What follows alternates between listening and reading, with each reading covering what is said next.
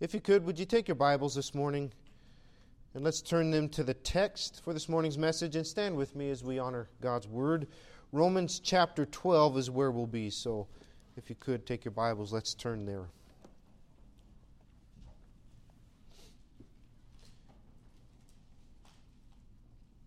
Romans chapter 12. We're going to begin looking at a very relevant subject, a very important subject. Not that any subject of the Bible is more important than one, but this seems to be something we're facing right now and something we need to get a hold of in our minds. So pray the Lord would lead in this. Romans chapter 12. We're going to begin reading in verse 14. We're actually going to read down through the rest of the chapter. Romans 12 and verse 14. This is Paul writing to the church at Rome. He says this, verse 14 Bless them which persecute you, bless and curse not. Let me just back up, read that again in case you missed it. Because we do. Bless them which persecute you, bless and curse not. Rejoice with them that do rejoice, and weep with them that weep. Be of the same mind one toward another. Mind not high things, but condescend to men of low estate. Be not wise in your own conceits. Recompense to no man evil for evil provide things honest in the sight of all men. If it be possible, as much as lieth in you, live peaceably with all men. Dearly beloved, avenge not yourselves, but rather give place unto wrath, for it is written, Vengeance is mine, I will repay, saith the Lord. Therefore, if thine enemy hunger, feed him, and if he thirst, give him drink. For in so doing thou shalt heap coals of fire on his head. Be not overcome of evil, but overcome evil with good. Let's bow our heads. Father, I ask your blessing now on this time. We are grateful to be here. I ask, Lord, that your word would ring true and clear. You would hide me behind it, and that you would give us open hearts and open ears to your word this morning. Let all that is said and all that is done be according to your will and for your glory and do the work in us now that only you can do. I ask this in the name of Jesus. Amen.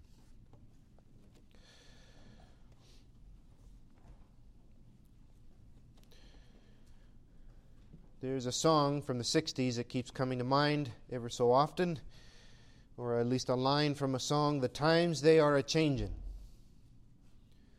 And they are, aren't they? As the time changes and the dynamic of the world steadily grows darker, we have to face it. Not that it hasn't been dark before, it just seems in our lifetime it's growing darker than it was. And we find ourselves having to navigate through it.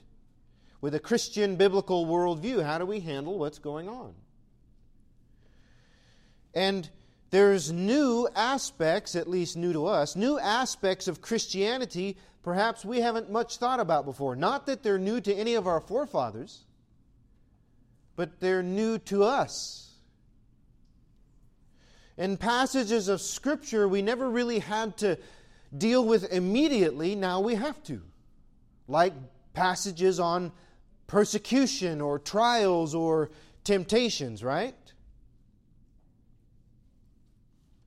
And now they're right before our eyes. This passage is one of those.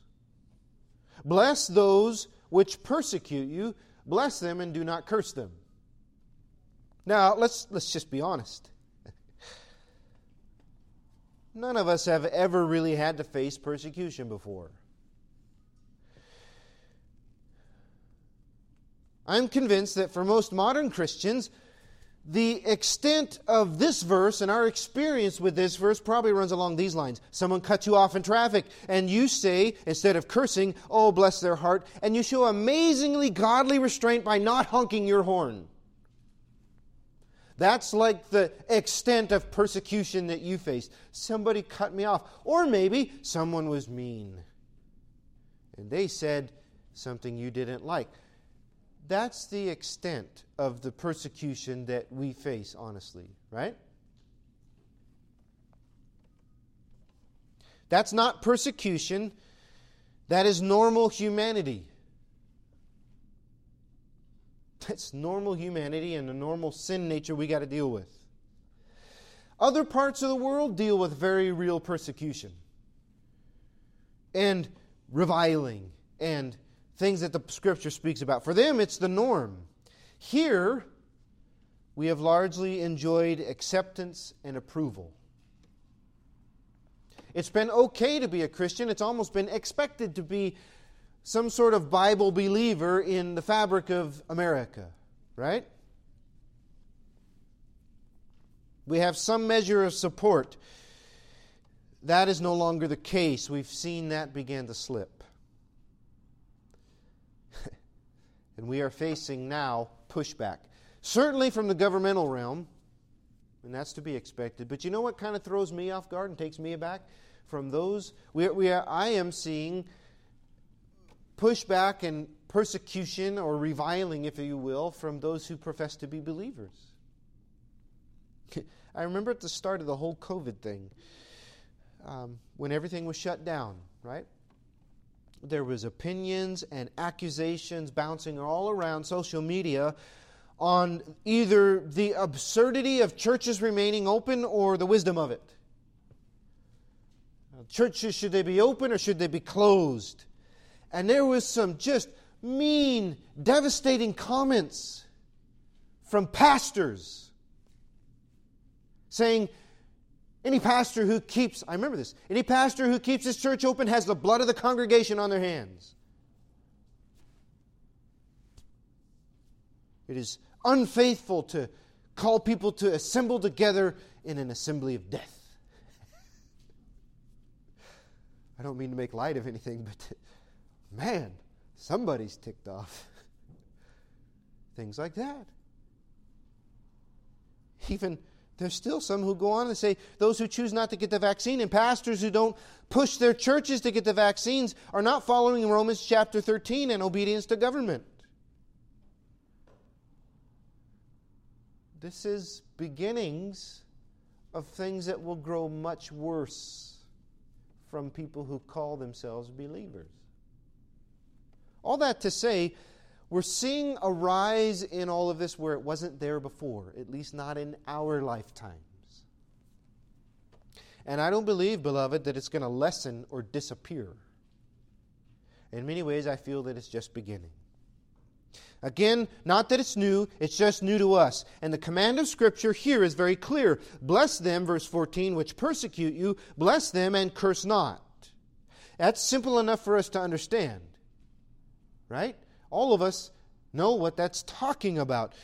We've probably heard it before, along, along with other things that Jesus himself says, and we know what God expects. We know, but do we practice it? This is a command, listen now, this is a command that is humanly impossible. Think about it. It is a command that is humanly impossible. Like, seriously, in the moment when it's happening, do you bless when you are reviled?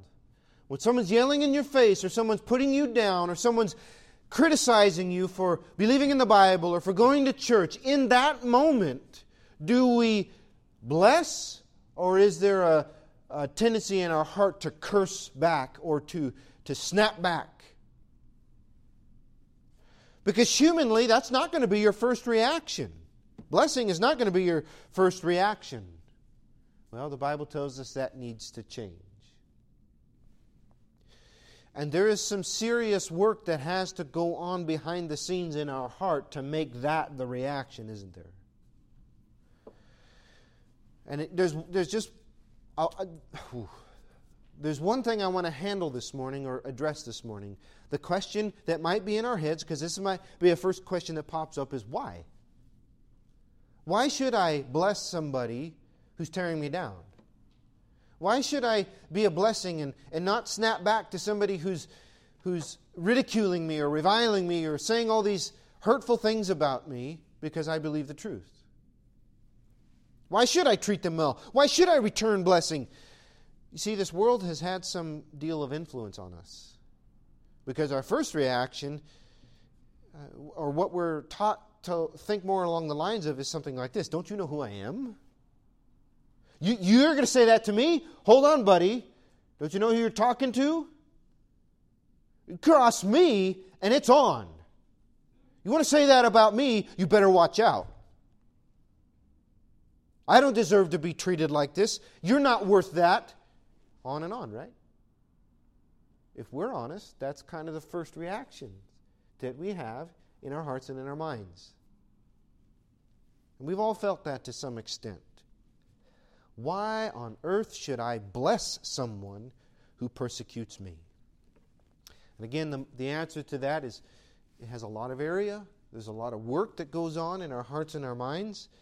And it, this scripture contains and it comes with some very solid and beautiful instructions and some other places that we'll look at uh, next message that Jesus says. But we're not going to go that length today. Actually, we're going to do something I really don't like to do. We're not going to spend any time at all with the text this morning. That's like the worst thing for somebody who, who does what I do and walks through Scripture one verse at a time. That's the worst thing. You're never supposed to do that. But I just want to simply set verse 14 out as the command and then maybe go about to answer the question why should we follow that command? Bless and curse not. Why should we do that? Well, I heard something recently that has really stuck with me. It's kind of resonated in my own heart over this past couple weeks, and I pray that it will with yours. So I don't really have an outline today. I just want to walk you through a Bible story. A Bible story that answers that question. And one Bible story we ought to know every word to, and that's the story of Jesus. Hebrews 12 says this. We read it this morning. Hebrews 12, 1 through 3. Wherefore, seeing we are also compassed about with so great a cloud of witnesses, let us lay aside every weight and the sin which doth so easily beset us, and let us run with patience the race that is set before us, looking unto Jesus, the author and finisher of our faith, who for the joy that was set before him endured the cross, despised the shame, and is set down at the right hand of the throne of God. For Consider him. Consider him that endured such contradiction of sinners against himself, lest ye be wearied and faint in your own minds. Look to Jesus. Consider Jesus. Can we do that today for just a short time? We know that Jesus was God in the flesh much more than some man or some godly teacher. He was Emmanuel, God with us. The Word become flesh, come to redeem us. So every word and every action has utmost importance. Every record we have in those four Gospels of what He did and who He spoke to and how He spoke to them becomes of paramount importance, doesn't it? We ought to know the Gospel story. We ought to know the words and the actions of Jesus. I want to see what he did when it came to persecution. I want you to see what he did when it came to those who reviled him. How did Jesus handle it? Because in the end, all we do is all about and all for him, right? We're not here for ourselves, we're here because of Jesus. And are we not Christians? Do we not call ourselves that, which means to be Christ like? So let's take a look. The Garden of Gethsemane is probably what we could call the weakest moment of Jesus. We see there as the scriptures record that he is praying there in great heaviness. Mark chapter 14 and verse 34 says, He tells the disciples, He's sorrowful even unto death. This weight that he is bearing, he says, it's going to kill me. So much so that his body is sweating blood. And we know that this is much more than some trivial trial. I believe that there in the garden, he is beginning to take upon himself the sins of the world. He's beginning to feel the weight of man's separation from God, and he is preparing to take those sins upon his own body to the cross. The perfect Lamb of God will give his life for my sin and for yours. And he prays that the cup would pass. And that cup that he speaks, I believe, is the wrath of God that he will drink for all men. So we see him there in the garden bearing this immensely heavy load that we can't even understand, the sins of the world beginning to be placed on him as the sacrificial lamb of God. That's where I want to pick up because guess what happens in the garden? Guess who shows up? Judas. Judas. Jesus knows it was him who would betray him. In fact, at the Lord's Supper, after it's finished, he tells Judas, Go, do what you're going to do, and do it quickly. Judas shows up. Scripture tells us that he comes to the garden with a great multitude, multitudes of soldiers who are armed to the teeth. And he's there for a purpose to betray Jesus, to sell him out for 30 pieces of silver. And the scripture tells us in you can write these down. I'm going to quote quite a few scriptures. You can write these down. You're not going to be able to turn quickly with me, but I would simply ask you just to listen. Mark 14, 45 says this As soon as Judas was come, he goeth straightway to Jesus and saith, Master, Master, and kissed him. The sign of deep friendship, the sign of deep love. He shows up with a band of soldiers, says, Master, teacher, and kisses Jesus.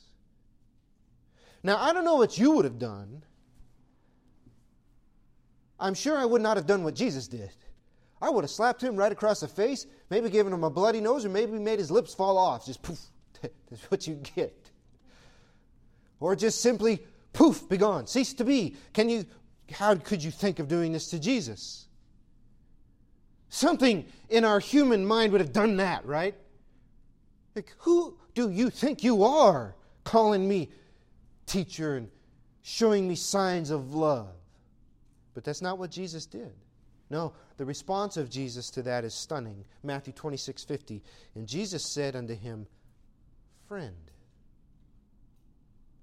wherefore art thou come? Friend, what are you doing here? Friend. Judas was not Jesus' friend in that moment. He was doing the unthinkable. Yet Jesus extends love. You know that was the last shot for Judas to stop? Hey, friend, what are you doing? Friend. Jesus then turns to the, to the multitude of the soldiers. He says, Who are you looking for? And John records this, and I love this little passage of Scripture. He said, We're looking for Jesus of Nazareth. And Jesus says, I am. Scripture says, I am He, but that He is added. I am. And what immediately says they all fall down because God just spoke His name, is what happened. I am. Boom, they all fall to the ground. Should have been a warning. Uh, be careful who you're messing with. This isn't some normal man. He speaks, you fall down. He could speak, everything ceases to exist. But they get back up and they ask him again. He says, Yes, I am him. And so you know what they do? They take his hands and they bind him. He whose hands made everything, they bind him. The one who has existed for all of eternity, the one who holds their very atoms together they take him and they tie his hands together and they lead him away. And so it begins. They begin to take him on a the journey towards the cross. They take him to a man named Annas. John records this in his gospel, and Annas is named as the, as the high priest. Yet so is Caiaphas in the Bible. Well, you can't have two high priests. Is the Bible contradicting itself? No. This speaks to the corruption of what was supposed to be one of the fairest judicial bodies on the face of the planet, the Sanhedrin. A council set in place from the Old Testament that was supposed to judge the nation of Israel fairly. One high priest, 70 elders. But yet, at the time of Jesus, everything's messed up, and they actually have two high priests. And Annas, Annas is like the mob boss behind the scenes pulling the strings.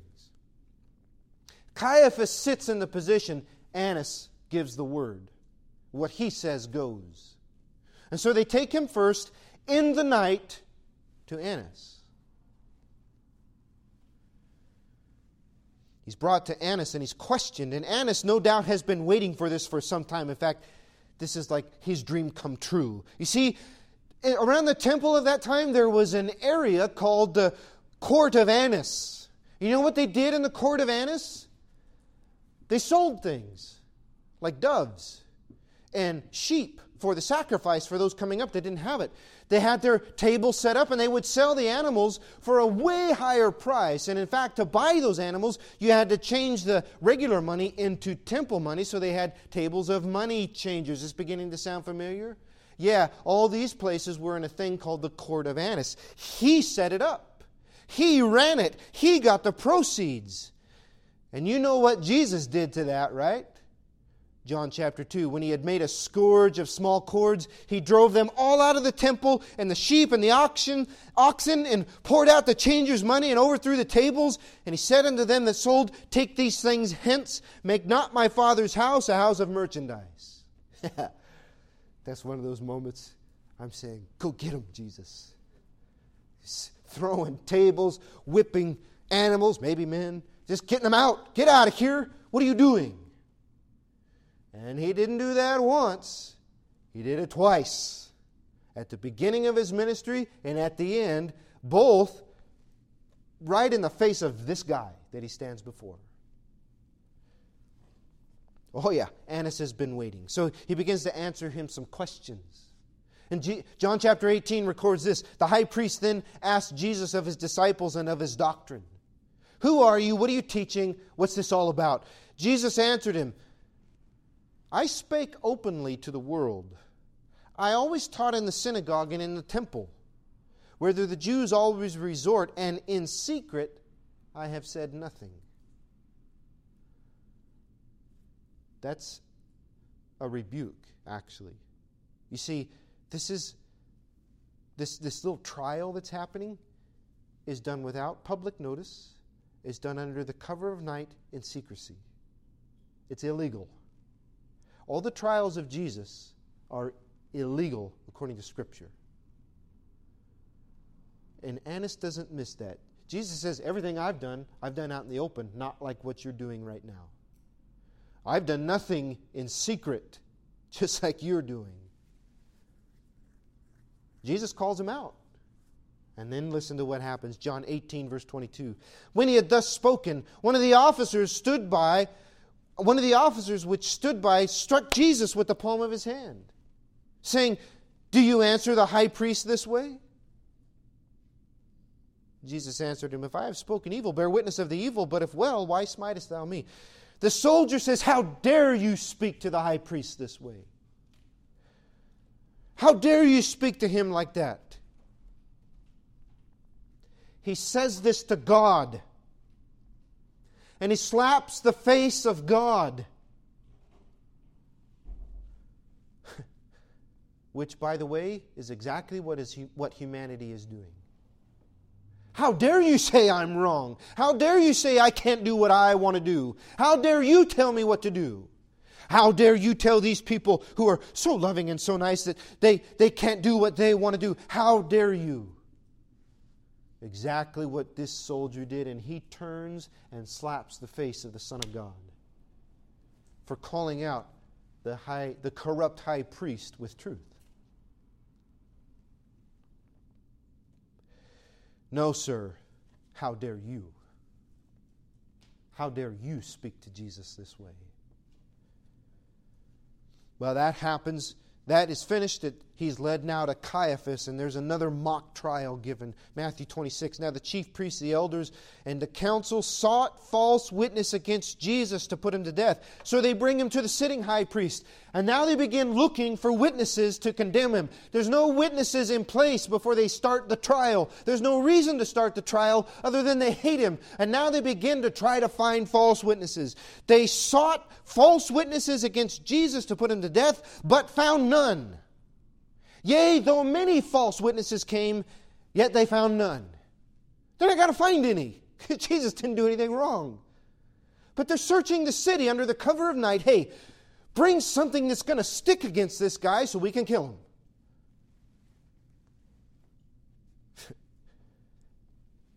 he could have walked. You know that. Jesus could have said, This is a bunch of baloney. You guys don't know what you're doing. In fact, here's why from, from uh, uh, Exodus and Leviticus and Deuteronomy. Look, you guys are breaking your own law. I'm out. And he would have been legally justified to do that, but he didn't, did he? He held his peace. They can't find any, any witnesses against him, so Caiaphas comes right out and gets to the point and he asks the question in Matthew 26. The high priest answered and said unto him, I adjure thee by the living God that thou tell us whether thou be Christ, the Son of God. Are you the Son of God? Are you the promised one? Tell us now. And the answer that Jesus gives will seal his death. Mark, 15, Mark 14 62. Jesus said, I am. And ye shall see the Son of Man sitting on the right hand of power and coming in the clouds of heaven. you know, there's some bozos that say Jesus never claimed to be God. Clearly, they haven't read the Bible, like right there. Are you the Son of God? Are you the Christ of Scripture? I am, he says.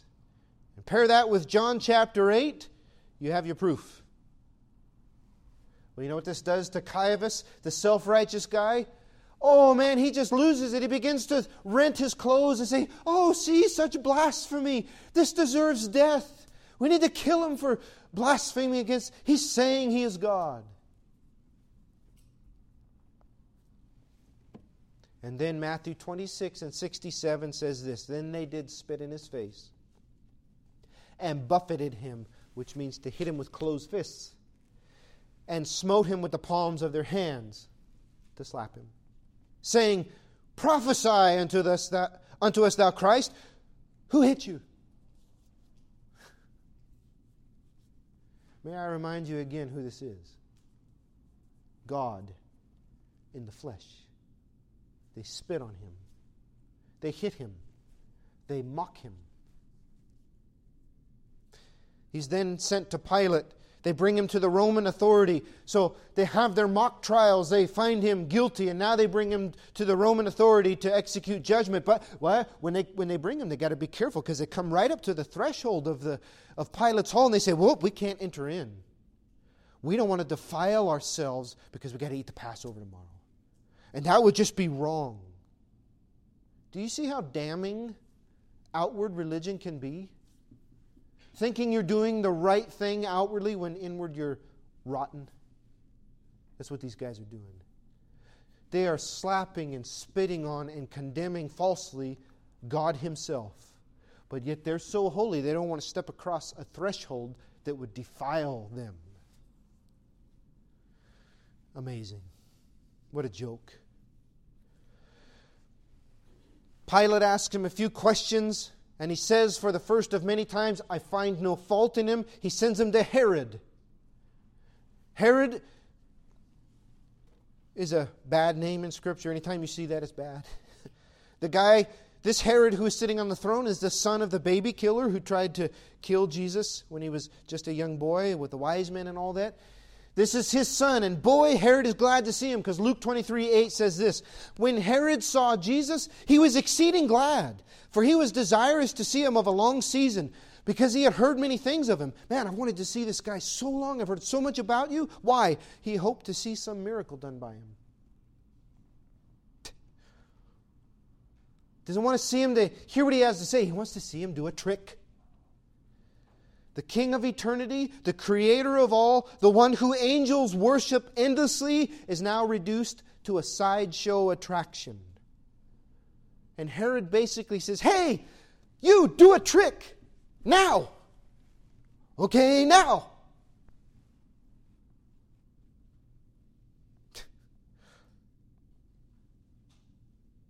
He could have. He could have struck Herod with leprosy. Want to see a trick? How's that? But he didn't. In fact, says he answers nothing. And they mock him and put a robe on him, yet he remains silent. When he could have said so much, he remains silent. So Herod sends him back to Pilate. And by the way, Luke 23 says this that same day, Pilate and Herod were made friends together before they had been enemies. Isn't it sickening how the world will form alliances against God and the truth? These two bond because of their hatred for Jesus. Don't we see that happening now all around? So now he's in front of Pilate, and we're familiar with this. You know this story. Pilate questions him, they have conversations. He, he asks him, Are you a king or not? He asks him that. Are you the king of the Jews? Jesus, I love the way he puts some things sometimes. He says, hey, Did somebody tell you this? Or are you really, are you really asking? Somebody tell you to ask this? John 18 records this. Pilate answered, Am I a Jew? Your own nation and the chief priests have delivered you to me. What have you done? What did you do to make these people so mad? Are you a king or are you not? Jesus answered and said, My kingdom is not of this world. If my kingdom were of this world, then would my servants fight that I should not be delivered to the Jews. But my kingdom is not from here. Amen to that. My kingdom's not of this world, Pilate. I am king, but my kingdom is greater than this, is what he's saying. Pilate therefore said unto him, Are you a king then? Jesus answered, Thou sayest that I am a king. Yes, is what the response is. To this end was I born, and for this cause came I into the world, that I should bear witness to the truth. And every one that is of the truth heareth my voice. Pilate saith unto him, What is truth? And when he had said this, he went out again to the Jews, and saith unto them, I find in him no fault at all. This is like the second or third time he's told them, I, I find nothing wrong.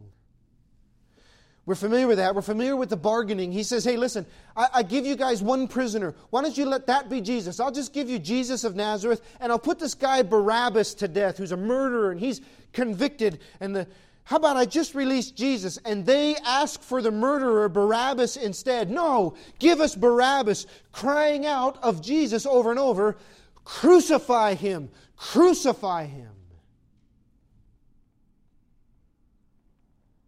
We see his evasion of guilt. He tries to take water and say, I wash my hands of all this because I find no fault in him. We see his attempt to satisfy the bloodlust of the accusers. John chapter 19. Listen to what the scriptures say. Then Pilate therefore took Jesus and scourged him. Two words we don't understand the depth of, but you've heard the explanation before.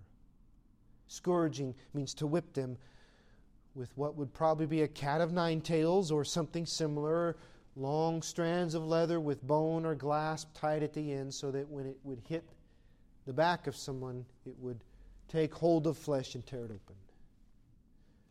And it would not just be the back, the cords would be different lengths. They would rip, wrap around, most likely to the front, and tear from the front to the back over every square inch of someone's body. That's why Paul says, I received 39 lashes. I think he says that. Save one.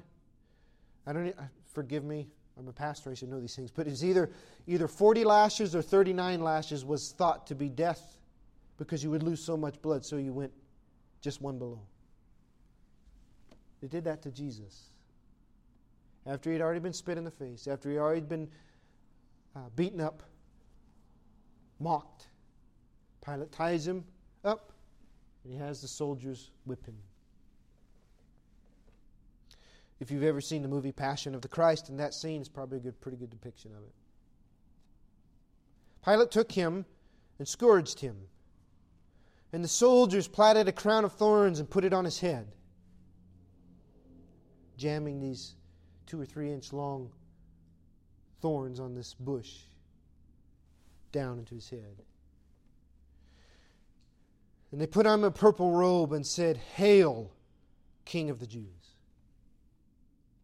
Matthew's account says they bow the knee in mockery. And they smote him with their hands. Matthew tells us they beat him with the reed, they spit in his face. God's face. Pilate does this, takes him again, and saith unto him, Behold, I bring him forth to you, that ye may know that I find no fault in him. Look what I've done to him. I've punished him the best way I can, short of death.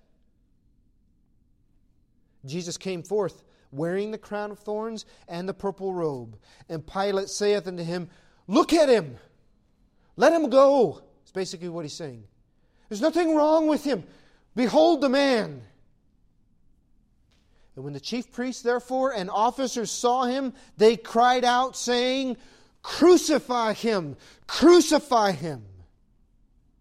It's not enough. Pilate saith unto them, Take ye him and crucify him, for I find no fault in him. And the Jews answered him, We have a law, and by our law he ought to die, because he made himself the Son of God. When Pilate therefore heard that saying, he was the more afraid. He went again into the judgment hall and saith unto Jesus, Where are you from? Whence art thou? Who are you, and where are you from? Why do they hate you so much? But Jesus gave him no answer. Then saith Pilate unto him, Speakest thou not unto me? Knowest thou not that I have power to crucify thee and have power to release thee? I love this. Jesus answered, Thou could have no power at all against me except it were given me from above. You got no power against me. I'm letting this happen. You're not taking my life, I'm letting it happen.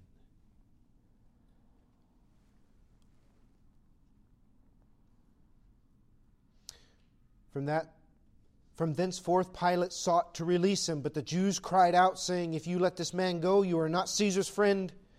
Whosoever maketh himself a king speaketh against Caesar. And so Pilate gives in to the mob. When Pilate therefore heard that saying, he brought Jesus forth, sat down in the judgment seat in a place that is called the pavement. It was preparation of the Passover about the sixth hour. Don't miss that. That's a whole sermon in itself. You see, the lamb has been examined and prepared, if you know Old Testament. The Lamb of God is ready. He saith unto the Jews, Behold your king. But they cried out, Away with him, away with him, crucify him. Pilate, Pilate saith unto them, Shall I crucify your king? The chief priest, chief priest answered, We have no king but Caesar. You know the story. All this done to the perfect one. God in the flesh. At any time, he could have called legions of angels to be there in the blink of an eye. He told Peter as much. When Peter tried to cut off the, the guy's ear when they were coming to take uh, Jesus in the garden, he says, Well, hold on. Picks up the ear, puts it back on. He says, Man, I don't need no swords. I just speak. Angels are here. There's a greater purpose, Peter. He could have spoken everything out of existence the same way he spoke it into existence.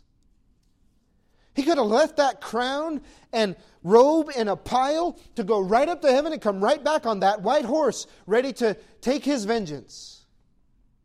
You going to do this to me? Hold on two seconds. Poof, and here he comes. He could have done that and he would have been justified, right? But he didn't. In fact, we read these horrible yet beautiful words of John chapter 19, verse 16. Then Pilate, then Pilate delivered him therefore unto them to be crucified. And they took Jesus and led him away. He's led to the cross, to his death, so weakened he cannot carry the crossbeam.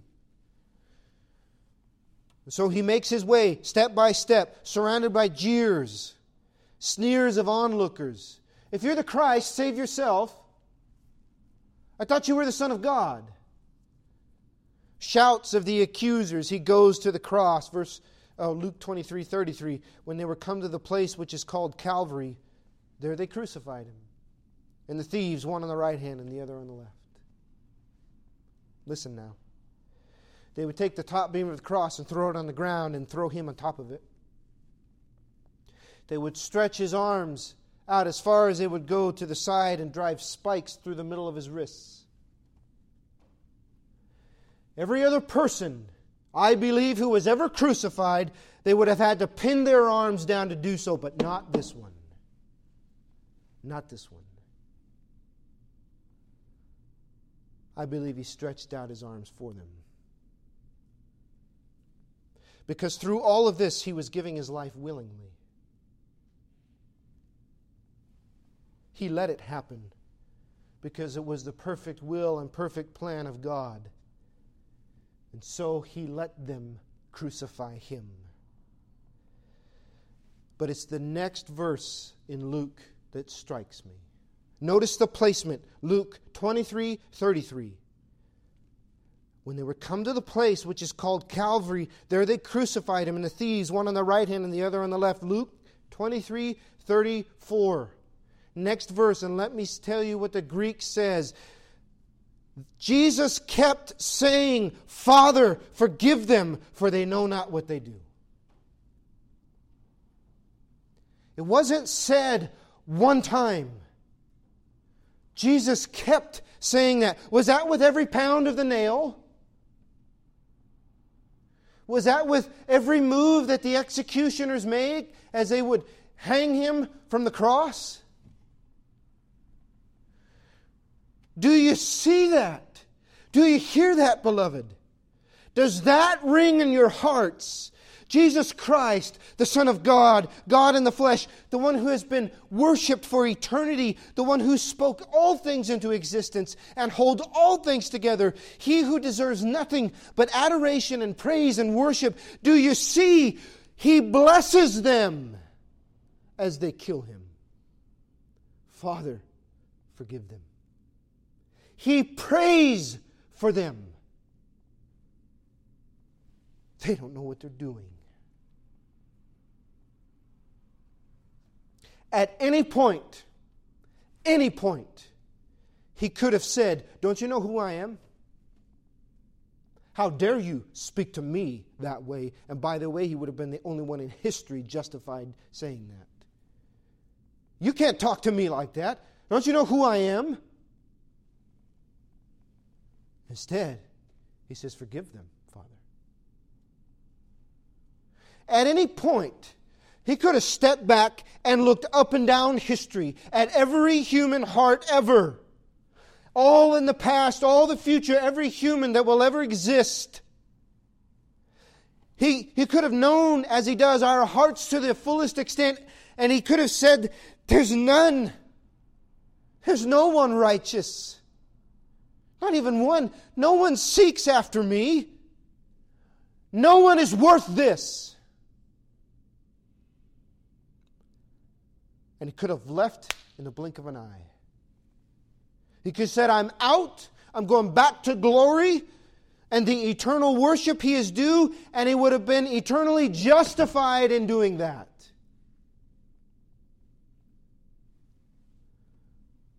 But he didn't. Praise him, he did not do that. Instead, he died for us as our Savior. counting the shame as nothing because there's the greater good of the cross. Knowing what lies, enduring the cross, knowing what lies on the other side is the redemption of sinners and a reconciliation back to a relationship with God. That is the why. That's the why. Why do we bless people who persecute us? Why should we bless and not curse? Because we're looking to Jesus. The author and finisher of our, of our faith.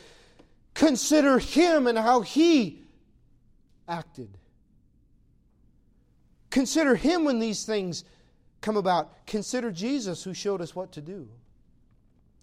Listen, the term Christian is much more than some hashtag that makes up a little portion of our life, like some magic word that gets us more blessings or more money or eternally good health, which sadly is what most professing Christians today view it as.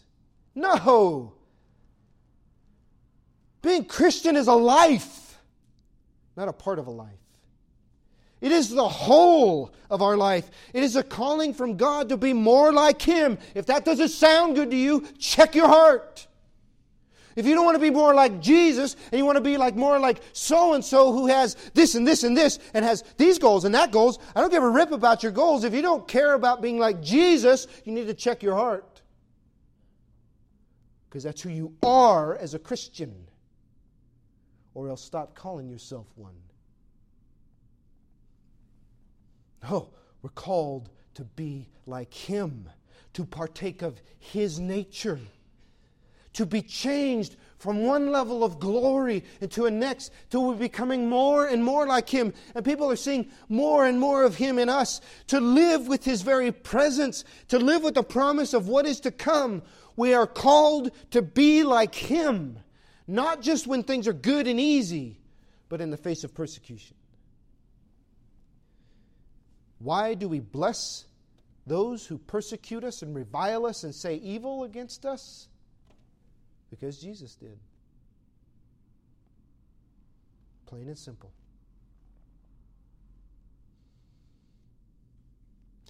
That's what I want to set in your hearts as a foundation before we begin to talk about anything else. Why do we? Look to Jesus. Look to the example he left us. We'll look next time on what exactly persecution is because there is a time to stand up for truth. Jesus himself did that. How, do, how should we do that? What is the time we stand or we don't? We'll look at that next time, but for now, I know it's helpful for me, and perhaps it's going to be helpful for, helpful for you to let go of some of the arrogance in our own hearts. Take our focus on, off of, off of ourselves and maybe begin to prepare our hearts now for some things that may be coming in society. Looking to Jesus when this comes. Considering Him who, instead of cursing us, blessed us, didn't He? Let's bow our heads. Father, I thank you for your grace and for your mercy. Thank you for the love that you've shown us in your Son. Thank you for the example you've given us, Lord. And so many times when we were at enmity against you, you loved us. You extended your grace to us, Lord. I am so thankful for that in my own life. I ask, Lord, that you would please help us in our own hearts as we see persecution in the world mounting, as we see things going that way, Lord, that you would help us now to not get distracted by self, not get distracted by sin or other things that get in the way, but instead, Lord, that we would keep our eyes on you so that people may see you in us. I thank you again for all that you've done. I ask this in the wonderful, mighty name of Jesus. Amen.